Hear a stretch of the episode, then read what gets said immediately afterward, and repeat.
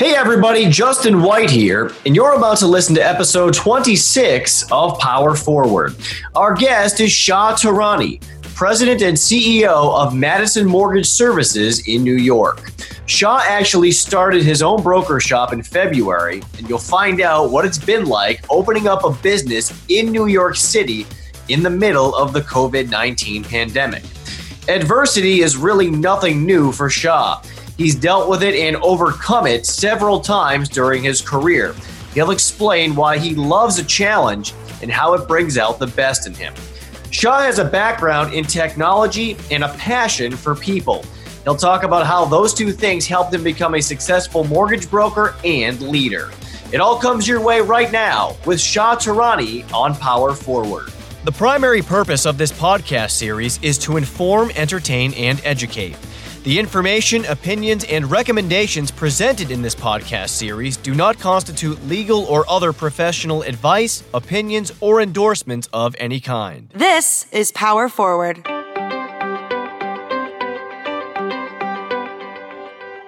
All right, welcome back to Power Forward. Justin White with Mateen Cleaves. Mateen, how you doing, my friend? Living the dream, man. Justin, please don't wake me up, man. well, uh, our, our guest today, uh, he was waiting for that. He actually knows I that was. Uh, by heart. He actually repeated that that signature phrase of yours, Mateen, to me on a previous conversation that we had. So uh, this should be a fun one today with Shah Tehrani. He is the president and CEO of Madison Mortgage Services out of New York. Shah, yeah. welcome to Power Forward. Uh, it's, a, it's a pleasure to be here you and Mateen, uh, you guys, I don't want to say you go back a ways, but you, you both met uh, not too far from where you are right now in New York, right? Yeah, we hung out in uh, in Atlantic City with Mat, and uh, I was at the AIME conference specifically, and uh, we got an opportunity to you know sort of chat and have a couple drinks and uh, get to know each other a little bit. Justin, let me let me tell you about this guy before we dive into this. he is my kind of people, man. Like met him, I mean, his energy, man, and you get he he had success just written all over him, man. So when I found out, you know, how well he was doing, I wasn't surprised, man, because he he's one of those people. But it's like, do they that that it factor? Man, he just had it, man. I, I fell in love with him, man, from the time from the second I met him. Well, I love it, Mateen, because that positive attitude that you just talked about, that it factor, um, it's it's helping big time right now, Shah. I would imagine, considering um, you know what's going on in the world uh, with COVID nineteen and you know the impact it's having on the economy, on the mortgage industry, uh, and you are right there in the middle of it. Uh, yeah. Just just for starters, give us a sense of how things are for you uh, being in New York right now you know, it's crazy. You know, it's, it's definitely crazy. Everything's shut down. I mean, so much of the country is impacted in that respect. But um, certainly here in New York, it's it's a real challenge. It's sort of the center of what's going on. And you know, look, New Yorkers are strong, man. We're built tough, and you know, we can get through a lot of adversity. We've we've unfortunately had some real adversity um, between what happened in 9/11 and floods and blackouts, and we've had these experiences and we're New York strong, man. I, I know they say Boston strong all the time, but we're New York strong here. And, you know, we're just going to fight through. We're going to follow the instructions and the guidances from the smart people out there that understand it. And, you know, we'll persevere. We'll get through this. And, you know, we'll use this time to, to focus on what's coming. And it's all good, man. Life's good. We're blessed. So I, I, love that Boston strong. By the way, that's that's near and dear to my heart. Being a, yeah. a Boston native. That's right, a Boston guy. Yeah, and, and let me, you know, I wanted to add, you said New York strong and all that. And I know, um, you know, the culture you come from, but did that, was there anyone else that kind of instilled that mentality in you as a kid growing up or, you know, because you have that that positive mentality. So I know New Yorkers are strong, but like that mentality, was it someone, a family member or someone that kind of instilled that Yeah, I mean, you know, growing up, my, my parents are really happy, positive, people and you know my dad was you know my parents being immigrants and coming to this country and starting from absolutely nothing right and building a life and building a future and my dad working so hard as a physician you know to build his you know his practice and to make money and make sure that we all had you know the opportunities to to be well educated, which was a big focus for my parents, is to ensure that we were that we were very well educated, and they invested a lot of time and a lot of money. Uh, you know, I have two older brothers, and making sure that we were all you know given the tools that we needed to be successful you know, for me, my dad was was kind of my he was my real role model. He was the guy that I admired, even though I didn't see him as, as much as a kid because he was always working. Um, I was always cognizant of the fact that he was out there and working hard and grinding, and and that was my model and my mindset for how to be be positive and be a hard worker. It's really interesting that you say that, Shah, because um, you know my brother-in-law, uh, his parents also immigrated from Iran, and he says the same exact thing. His dad owned a restaurant when he was growing up here. Um, he was constantly at work, uh, and he really took the lessons he learned from his parents uh, and applied them to what he does now. And actually, he is now a doctor. So it doesn't seem like a coincidence. No, when you when you have parents who make some major sacrifices, uh, like like yours certainly did, to kind of just take that work ethic that you saw in them and translate it uh, into your own life. Yeah, totally and that's what we did, you know. And it's just, you know, I, I, got lucky. I'm blessed. I have great parents, and they instilled good values in us, and you know, taught us what's important. And they didn't give us too much, eh, you know, at a young age. It was like, okay, you want this, go out there and earn it. Uh, and that created a, I mean, I think we were just lucky and blessed to be born with a little bit of fire in the belly and hunger and ambition. But um, I think they nurtured that as well as we were growing up.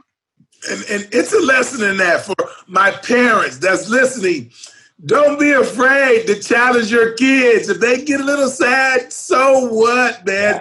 Big picture. Think down the road. Think how strong you will make them moving forward down the road. Totally. Class is, is now uh, officially in session with Coach Cleaves over there. I love it. totally.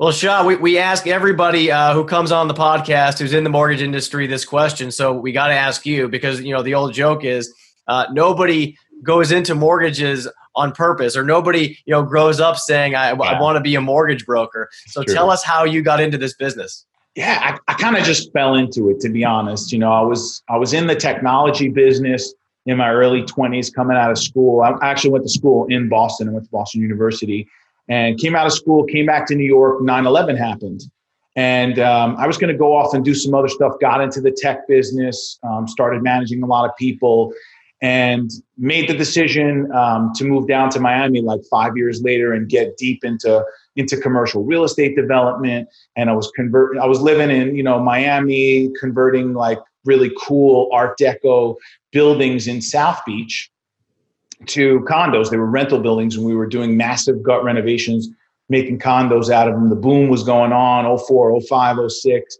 You know, made a lot of money, learned a lot had a lot of fun, partied partied solid in Miami, and uh, one of my one of my partners who was in the real estate deal with us, he was a big investor, was a big mortgage guy down there, and he was looking to deploy his money into good projects. He found us, and so we were on the tail end of a project. That, it was like 06, and we could start to smell that the market was changing. And that the industry was changing, you know, it was like even in late 06 in Miami, you could feel it a little bit by 07 you could start to see the writing on the wall before things started to the bubble sort of burst and um, we saw it we sold some of the projects midstream that we had because we were we had personal guarantees on this stuff we were like let's get out now who cares we wound up selling a couple of those projects and literally just breaking even on them and then like within a few months the market imploded so we were really lucky I, I wish i could say that was all skill some of it was luck some of it was a little bit of foresight but a lot of it was just luck that we found the buyers and we were willing to get out. And one of my partners was big in the mortgage business. He's like, "You got to come take a look at this, man. You're built for it." And uh, and I had like sort of dabbled a little bit with some mortgages and closing out some some projects. So I just jumped in. And once I did a couple loans, I was like, "Man, this is great. All you got to do is talk to people and explain this stuff and make them understand it and give them a great deal and and you get paid really well."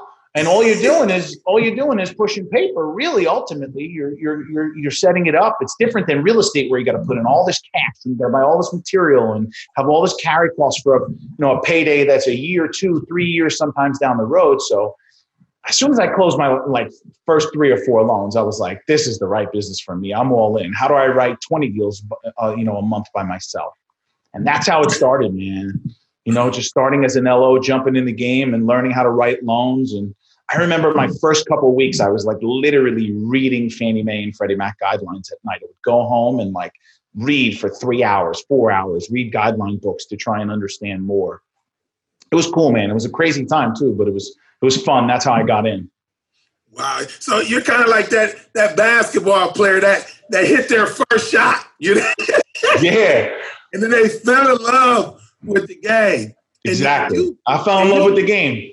Oh yeah, and you uh, and you talked about you know you, your love at first was technology, you know, and uh, yeah. and after that, were you were were you able to transfer that same oh, love, totally. like you were able to transfer that same love to the mortgage business? Totally, totally, and you know it, it was like instantaneous because like you know everyone's big challenge. Like I got a degree in finance, so I already understood complex financial instruments right? And then the technology, like things like DU and LP, and being able to like use automated underwriting. And it was like, you know, the quality of the information you put in is the quality of information you get out when you when you run something like that. And so all of that just was already built into me because when you're in the tech world, it's all about detail and it's you know it's all about that fundamental understanding of how a system works and um, you know a lot of that's bled over into the mortgage business, and it has so much um, to do with my success. Is is that skill set? Shah, when you think about the business that you're in, and when you when it boils down to it, what you're doing is help helping people uh, achieve the dream of home ownership. Um, when you think about that and the role that you're able to play in guiding through people or guiding people through excuse me a process that can be pretty overwhelming especially when you're going through it uh, for the very first time what does that mean to you?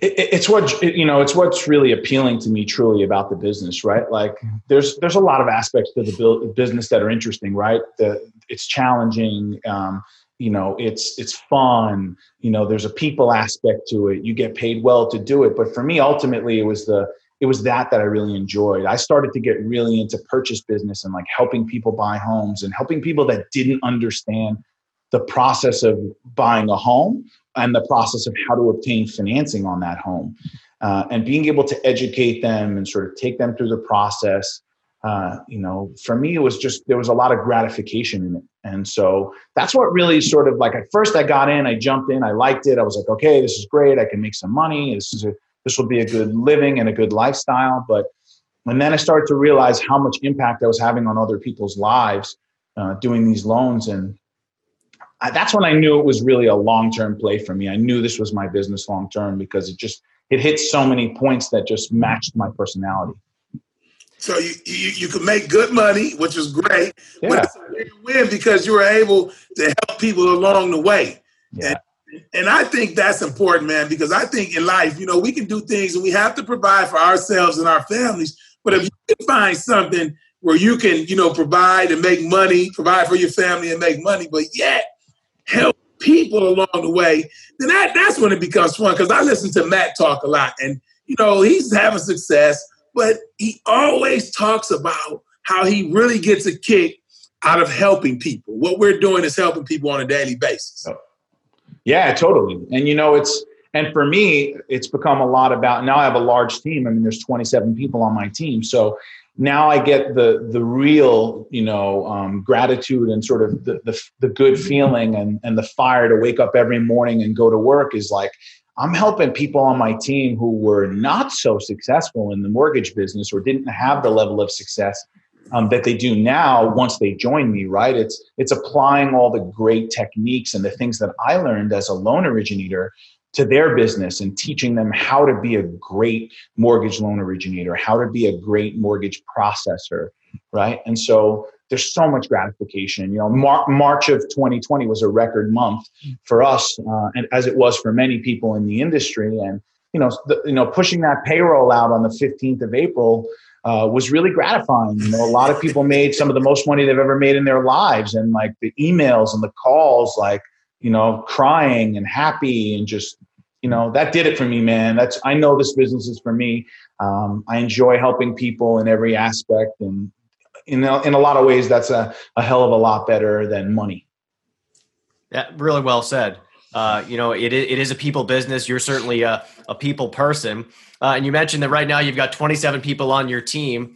Uh, you're obviously uh, an independent mortgage broker, yep. but you did not start out that way uh, in the business. Back back in the day, you were in retail. So so tell us uh, how it all came down, or how it all went down that you were retail LO and then eventually made the transition over to the wholesale side? Yeah, I mean, I, I think like just my path in the industry was interesting because when I when I came in in like 06, 07, the brokers were, were very large, right? The market share that brokers retained in terms of um, the annual uh, origination volume that occurred nationally, um, brokers had a big presence. And then 07, 08 came and that compressed very quickly. The brokers stepped out and the, the banks and the independent mortgage banks and the retail institutions sort of took over um, the business. And so, you know, I was still newer in the business. I was following that protocol and sort of working in retail and it was good. I didn't, I didn't bounce around much, but I had a couple good experiences.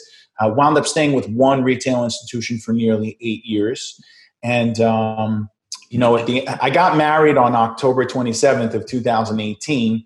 Uh, I was deep into that. You know, I was had been like almost there eight years. I had a great relationship. I had a good branch. My team was like 11 or 12 people at the time.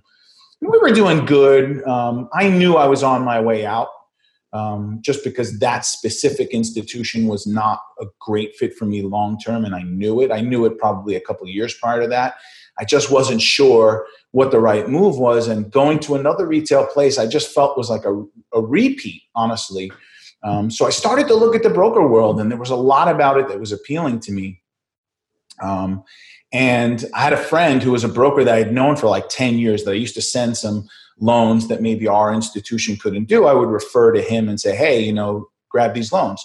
And he would do them and fairly well. And so he had made me an offer like four months prior to my wedding, but I was like, I'm not making any moves right now. I'm getting married. And boom, the, the bank that I, four days after I came back from my wedding, the bank that I was working with, the retail bank that had been around like 33 years, was like, oh, we're, we're closing it down. I think they were having some challenges with the banking department or some legacy issues or something that resulted in him just making the decision to say, I'm shutting it down.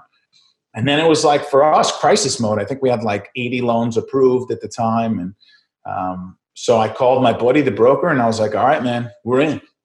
And uh, like I remember flipping my license the next day and then working like 120 hour weeks for the next month.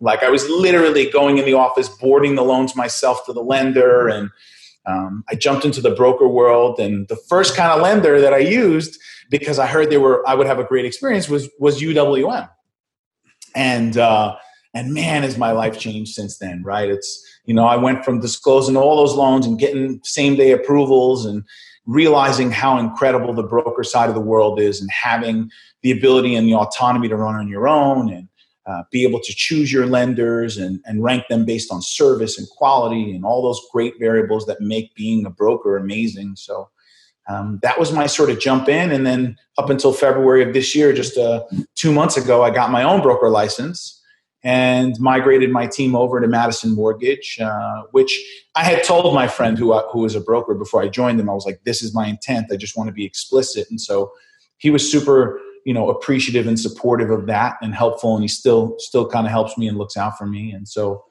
that's my journey into the broker world. It's been a great one. And you know for the people out there that are still in retail it's it's time. You know make the jump. Like my experience was so extraordinary. Like it's time. Make the jump. Get out of retail. Get into wholesale. It's better for you. It's better for your clients. Um, it's just a strong move and you'll be happy Wow. And you talk about, and, and, and let me ask you this, because you know some people are they, they get freaked out about change when mm. you change. I think that's one of the scariest things for people.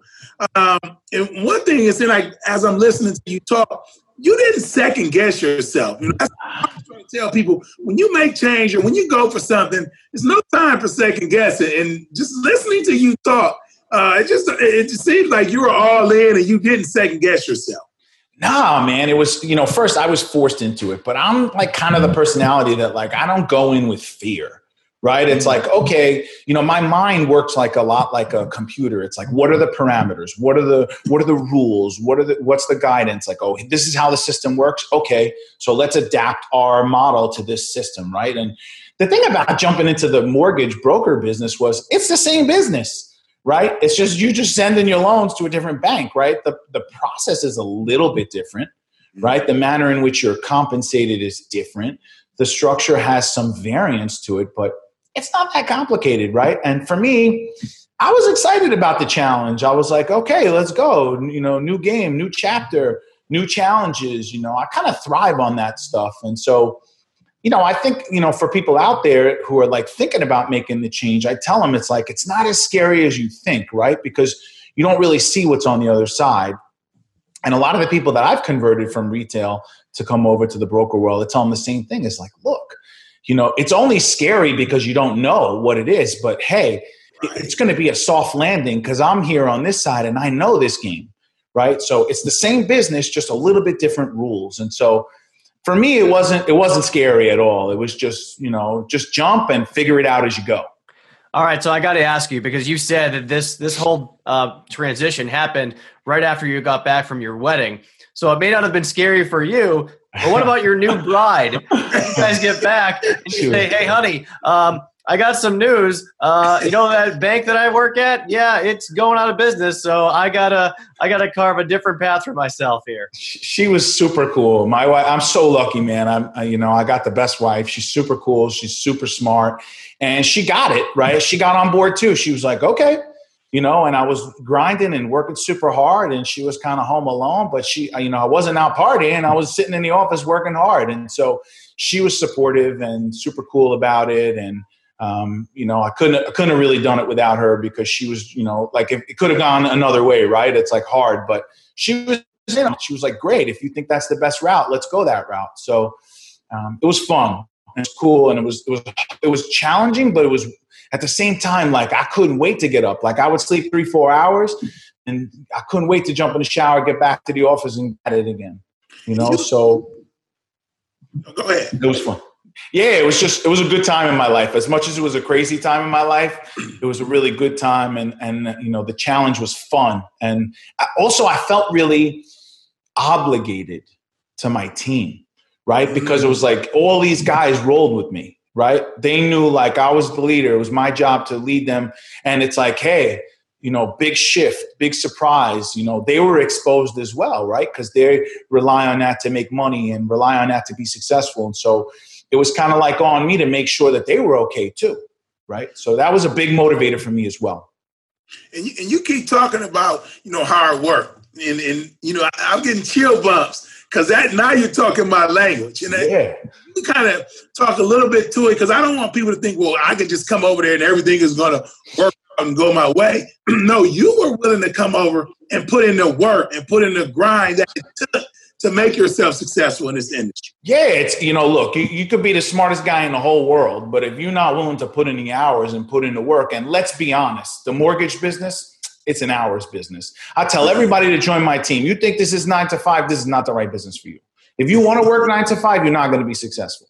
Right. So, you know, I put in heavy hours and I don't mind it. You know, I'm, I'm a lot of nights I come home after, after a long day at the office and, you know, I'll say hello to my wife and hang out with her for a couple hours, and then I'll go back on the computer and jump in, right? and so, and I'm in a building stage, right? But I'll never be on cruise control. I'll never be the guy that's not working. That's just built into me. I want to, I want to work. I want to put in the hours, and you know, there's some guys in the business who I see grind real hard, and and Mat at UWM's one of them, and I admire him. I've never seen anybody work the way that guy works, actually, and so that kind of stuff just motivates me even more. It's like, you know, I'm working hard, but that guy's going even harder than me, so I still got some work to do.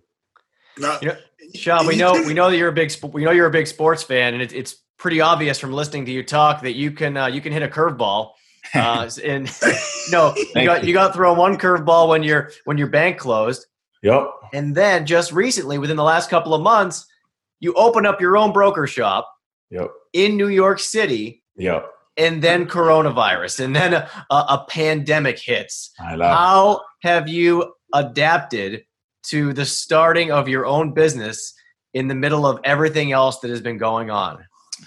it's all good. You know, the good thing about the mortgage business is, is I'm a tech guy, right? So if you got the right technology in place, your staff can work from home, right? So I already had so much of my team work from home because, like I said, it's an hours business, but that doesn't necessarily mean everybody has to be trapped in the office, right? I got a lot of a lot of my loan officers and even some of my processing team.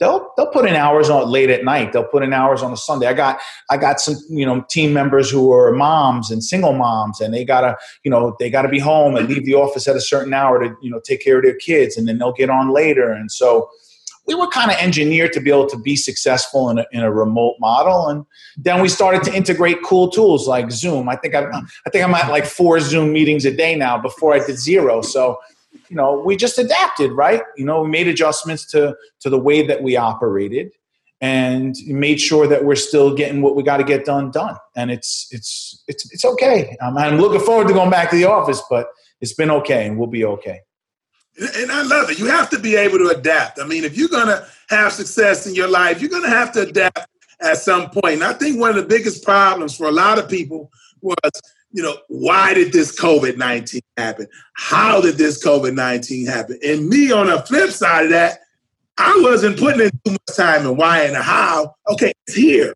Now, how do we adjust, we adapt? How do we continue to move forward from this point? Exactly. Yeah, that's that was the mentality. That was the focus right off the bat.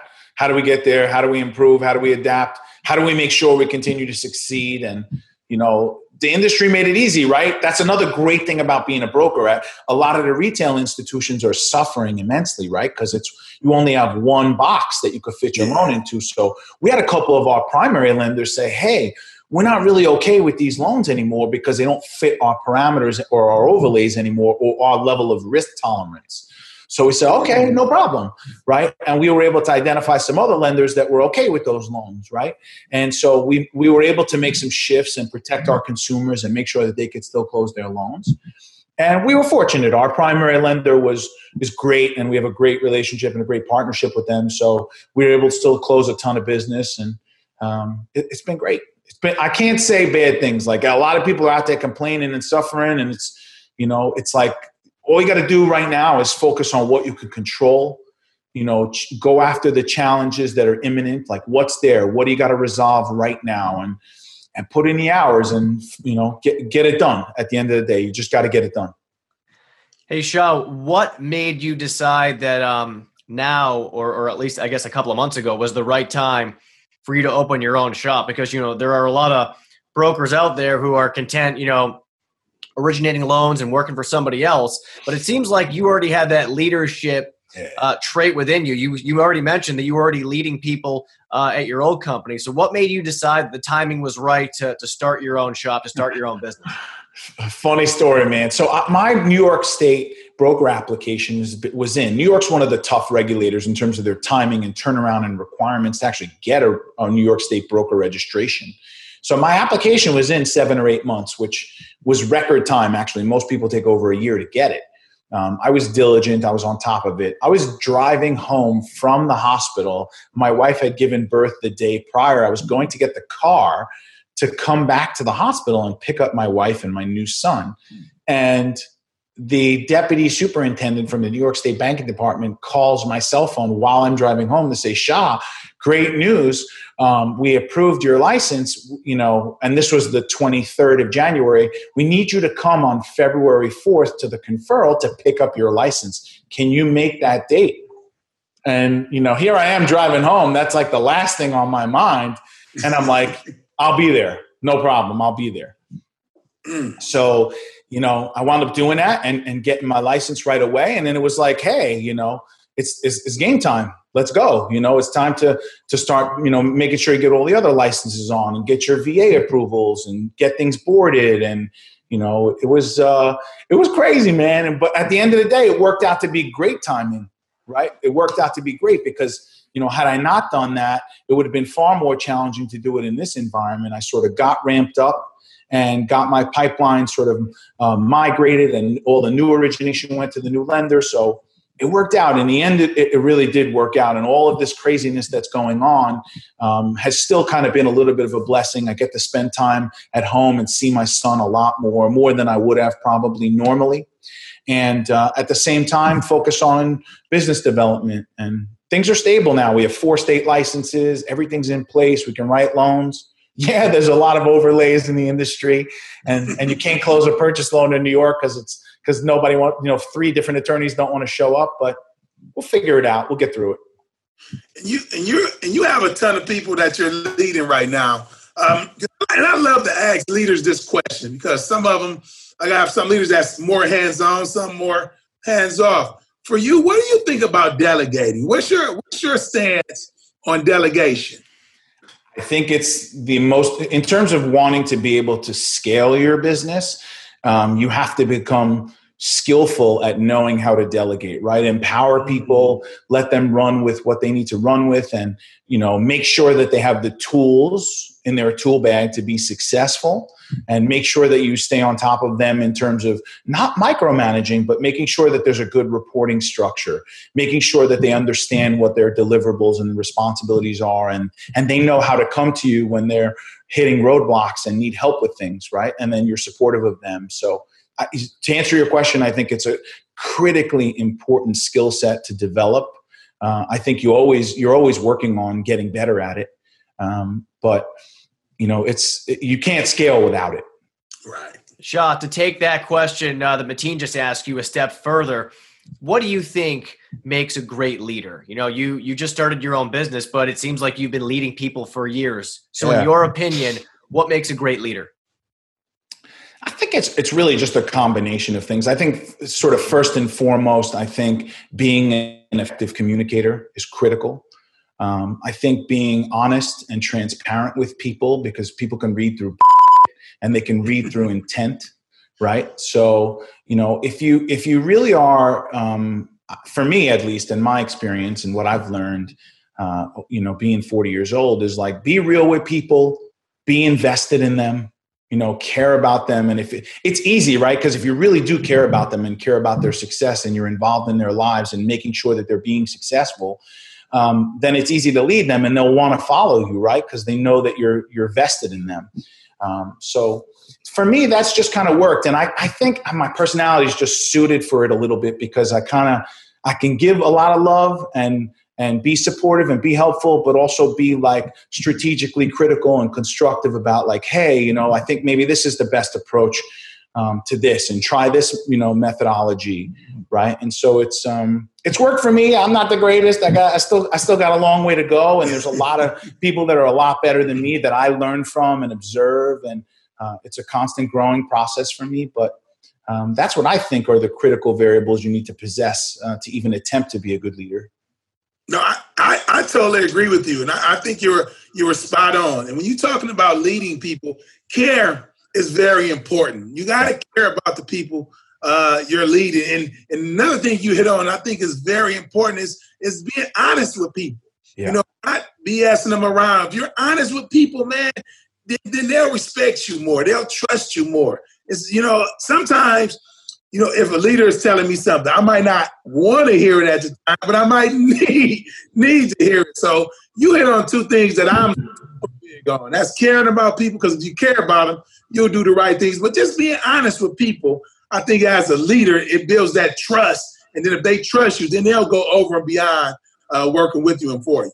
Yeah, for sure. I agree. Yeah. Yeah. And, and obviously, you are upfront and transparent with people because you said you've had conversations with people and you're like, this is not a nine to five job. So if you think that it is, it's probably not going to be for you. And they may, maybe they don't like the answer that you give them, Shah, but at yeah. least they can respect the fact that you are honest and upfront with them. Yeah, because at the end of the day, once you get once somebody comes to work on your team and becomes a member of your team, like there's no hiding it, right? Like so when people walk in the door, I say, look, at the end of the day, you have to be a good fit for us, but we have to be a good fit for you. Right? Mm-hmm. Like this is what it is. This is what it's gonna be like to join this team. Right? This is what you should expect every day. And so I feel like, you know, that's really served me well, right? Don't sugarcoat it, tell them what it is let them to know what to expect and and ultimately it's sink or swim. If you got it and you're willing to do it you'll be a good fit. And you know it, it served us well because we don't have a lot of people coming and going which tells me i'm doing a reasonably good job of sort of giving them a roadmap for what to expect coming in and then giving them a good environment to work in. What advice do you have for other people out there um, who are aspiring entrepreneurs? You know, whether it's in the mortgage business or in in some other industry. You know, what are the things that you think it takes to to be a successful entrepreneur? You know, I think it, a lot of it's just about knowing yourself, right? Know yourself and know if if being an entrepreneur is the right um, the right model for you, right? It's not for everybody, right? Owning your own business and being out there and doing your own thing, like you know, it's not suited suited for every personality. Um, but you know, if you're going to go out there, go all in. If you're going to do it, don't do it halfway. Go all the way. Be committed to it, right? And don't and live it and live it and be in the be in the trenches and be in the weeds and don't be afraid to do every single job like i can do every single job in my company right? Not because i'm so smart or so great but because i did every single job in my company right?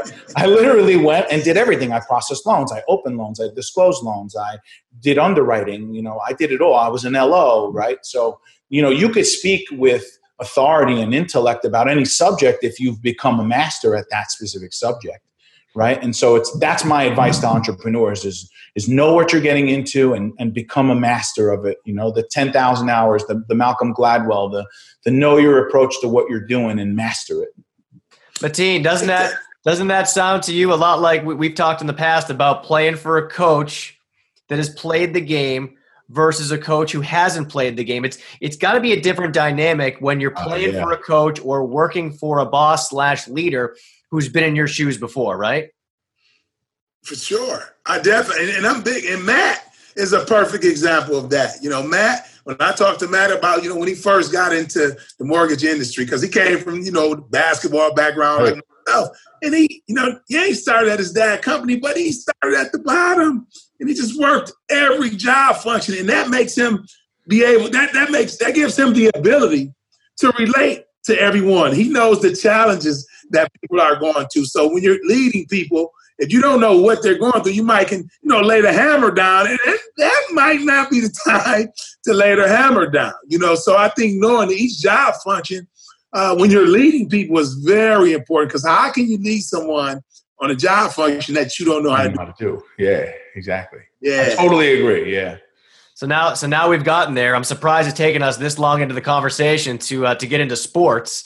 Uh, because I know I know Shah, you're a huge sports fan. You're you're there in New York. You're you're a big New York sports fan. I'm from Boston. You know, we're gonna have to you know agree to disagree on some of our rooting interests, yes. but, but, that's okay. yes. um, but but as, as, a sports fan, uh, it, it, seems like it is just intrinsic that you you learn how to compete. You know, yeah. um, whether you've played the game or whether you're just a fan of a team, it seems like you you learn a lot about what it's like to compete um, when you follow sports. Uh, what lessons have you learned uh, from sports that are that are helping you or that have have uh, have helped you uh, in the business world? Yeah, I mean, for me, team dynamics was a big part of what I learned from sports, but just the hunger to compete, it like fueled my understanding of competition and competing and um, you know when i was younger maybe i didn't have the same approach to it in terms of team dynamics i learned a lot of that and and a lot of that to credit at you know i got to credit uwm a lot i've learned so much about team dynamics just watching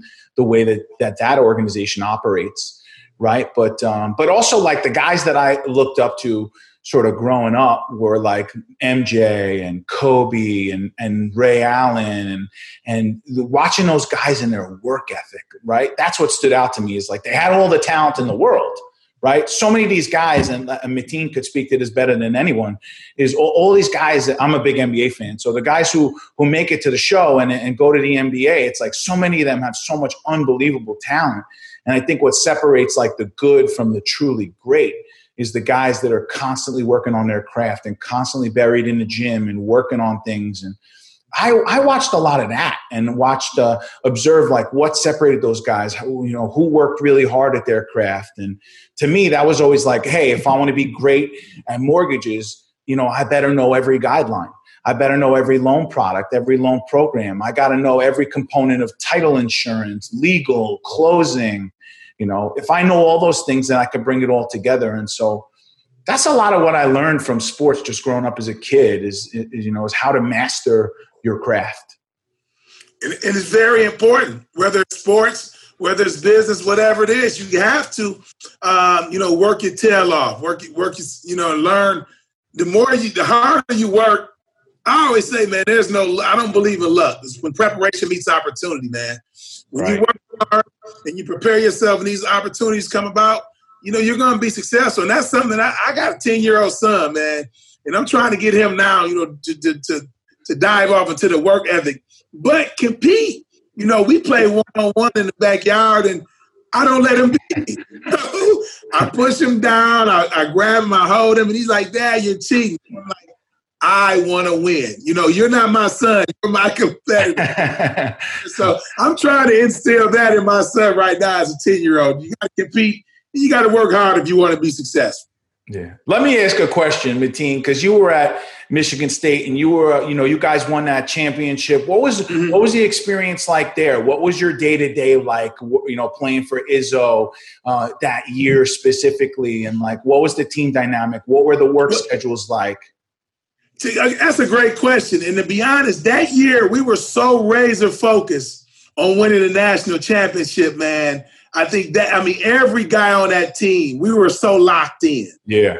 And you know, the year before we got to the final four, but that year we came back, the mission was to win a national championship. So we would pay attention to detail.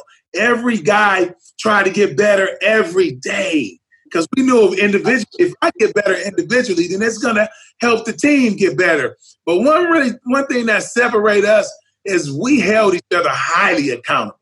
Now, when I tell you there were arguments and practices and mm. fights, but we held each other highly accountable. But we were one big family, man.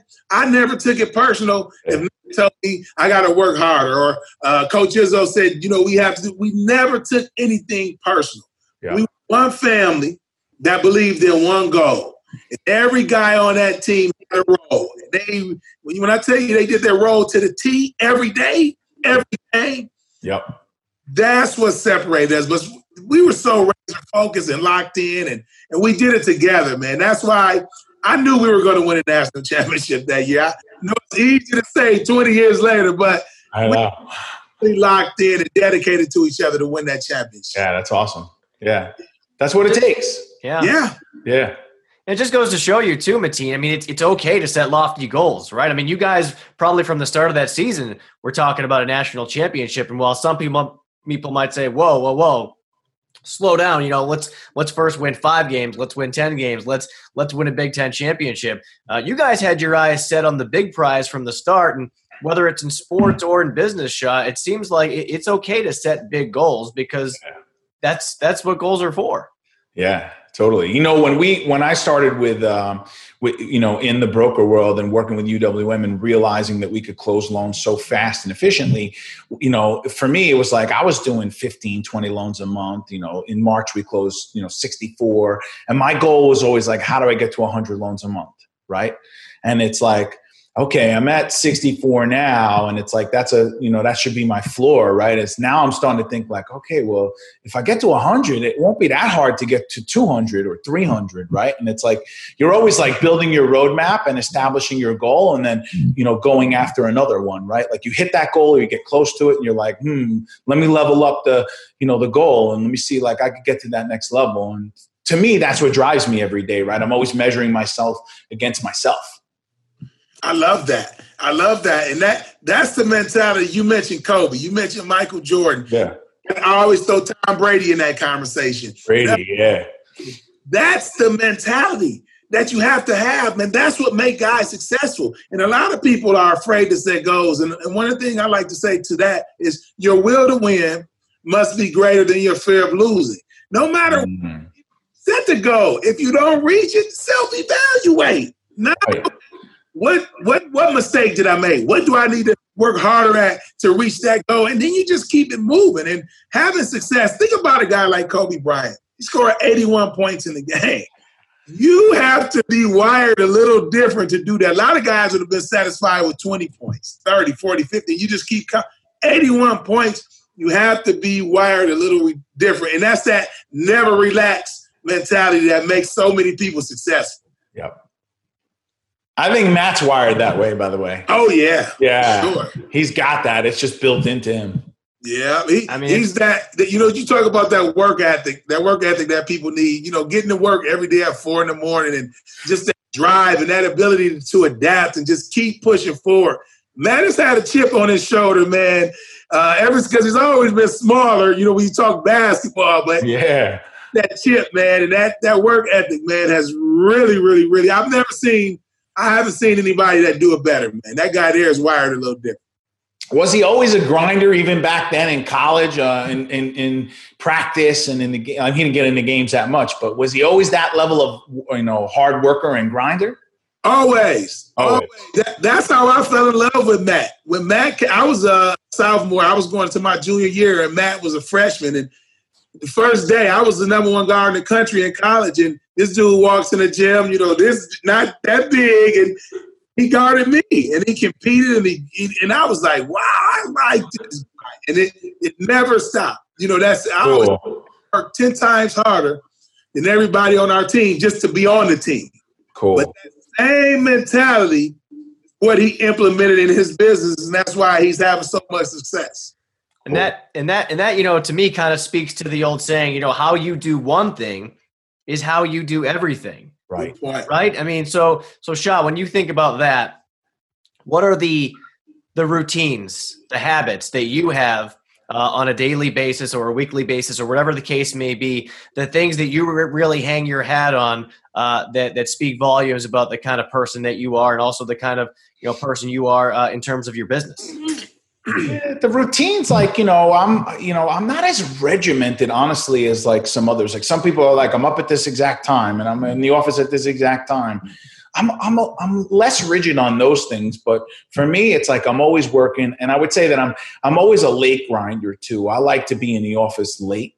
Uh, New York operates a little differently. A lot of people get home five o'clock, five thirty, and then you know, as a, as an LO, it, my prime time was like 5.30 6.30 7.30 you know it, you know and my mindset was always like if i stay later than the next guy you know i'll have a higher probability of being able to get that deal. And so and it gets quieter at night.